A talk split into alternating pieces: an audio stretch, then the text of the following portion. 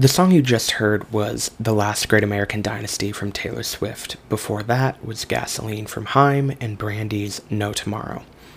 So, Folklore is Taylor Swift's newest album, and it came a little out of left field. Uh, it was a collaboration with Aaron Dessner of the band The National, a group that I am a huge fan of and have been following for quite a while now.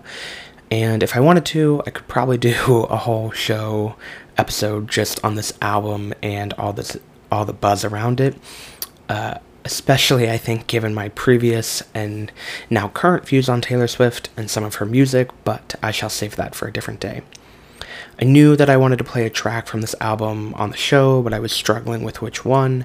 My first thought was the Bon Iver feature on Exile, but that song I actually think is a little spotty, just in terms of cohesiveness until the end, when Vernon and Swift start to sing together. Um, and there's been a lot written and discussed about nearly every song on this album, but one of the more flawless, clever, catchy, and really just pure Taylor Swift songs uh, is the song you just heard, The Last Great American Dynasty.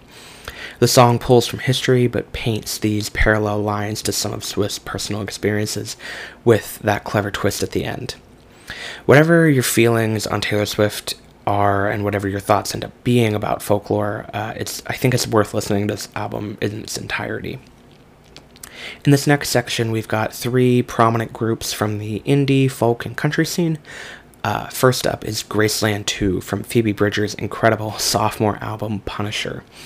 This song features vocals from the members of her side project boygenius, and this song is just absolutely heartbreaking, I think, but meanwhile, fittingly uplifting actually for Bridgers' song.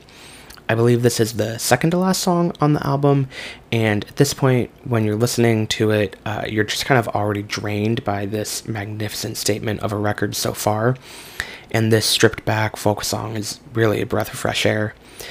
After Phoebe Bridgers, we're going to play Sleep at Night from the Chicks Return album. This album got a lot of good press, and I agree with a lot of the reviews that have come out, and I was really impressed for the most part with what they put out. Incredible instrumentation and melodies, punchy, clever lyrics that they've been known for are on full display here, and Sleep at Night is a great ex revenge song. The last song in this grouping is Only Children from Jason Isbell and the 400 unit. I feel like I've listened around Jason Isbell, but never really paid close attention to his work, uh, as well as actually the Drive By Truckers um, for a while now. But this album, Reunions, is a really special, personal, heartfelt country rock album. In order for this section here, we have Graceland Too from Phoebe Bridgers, Sleep at Night from The Chicks, and Only Children from Jason Isbell and the 400 Unit.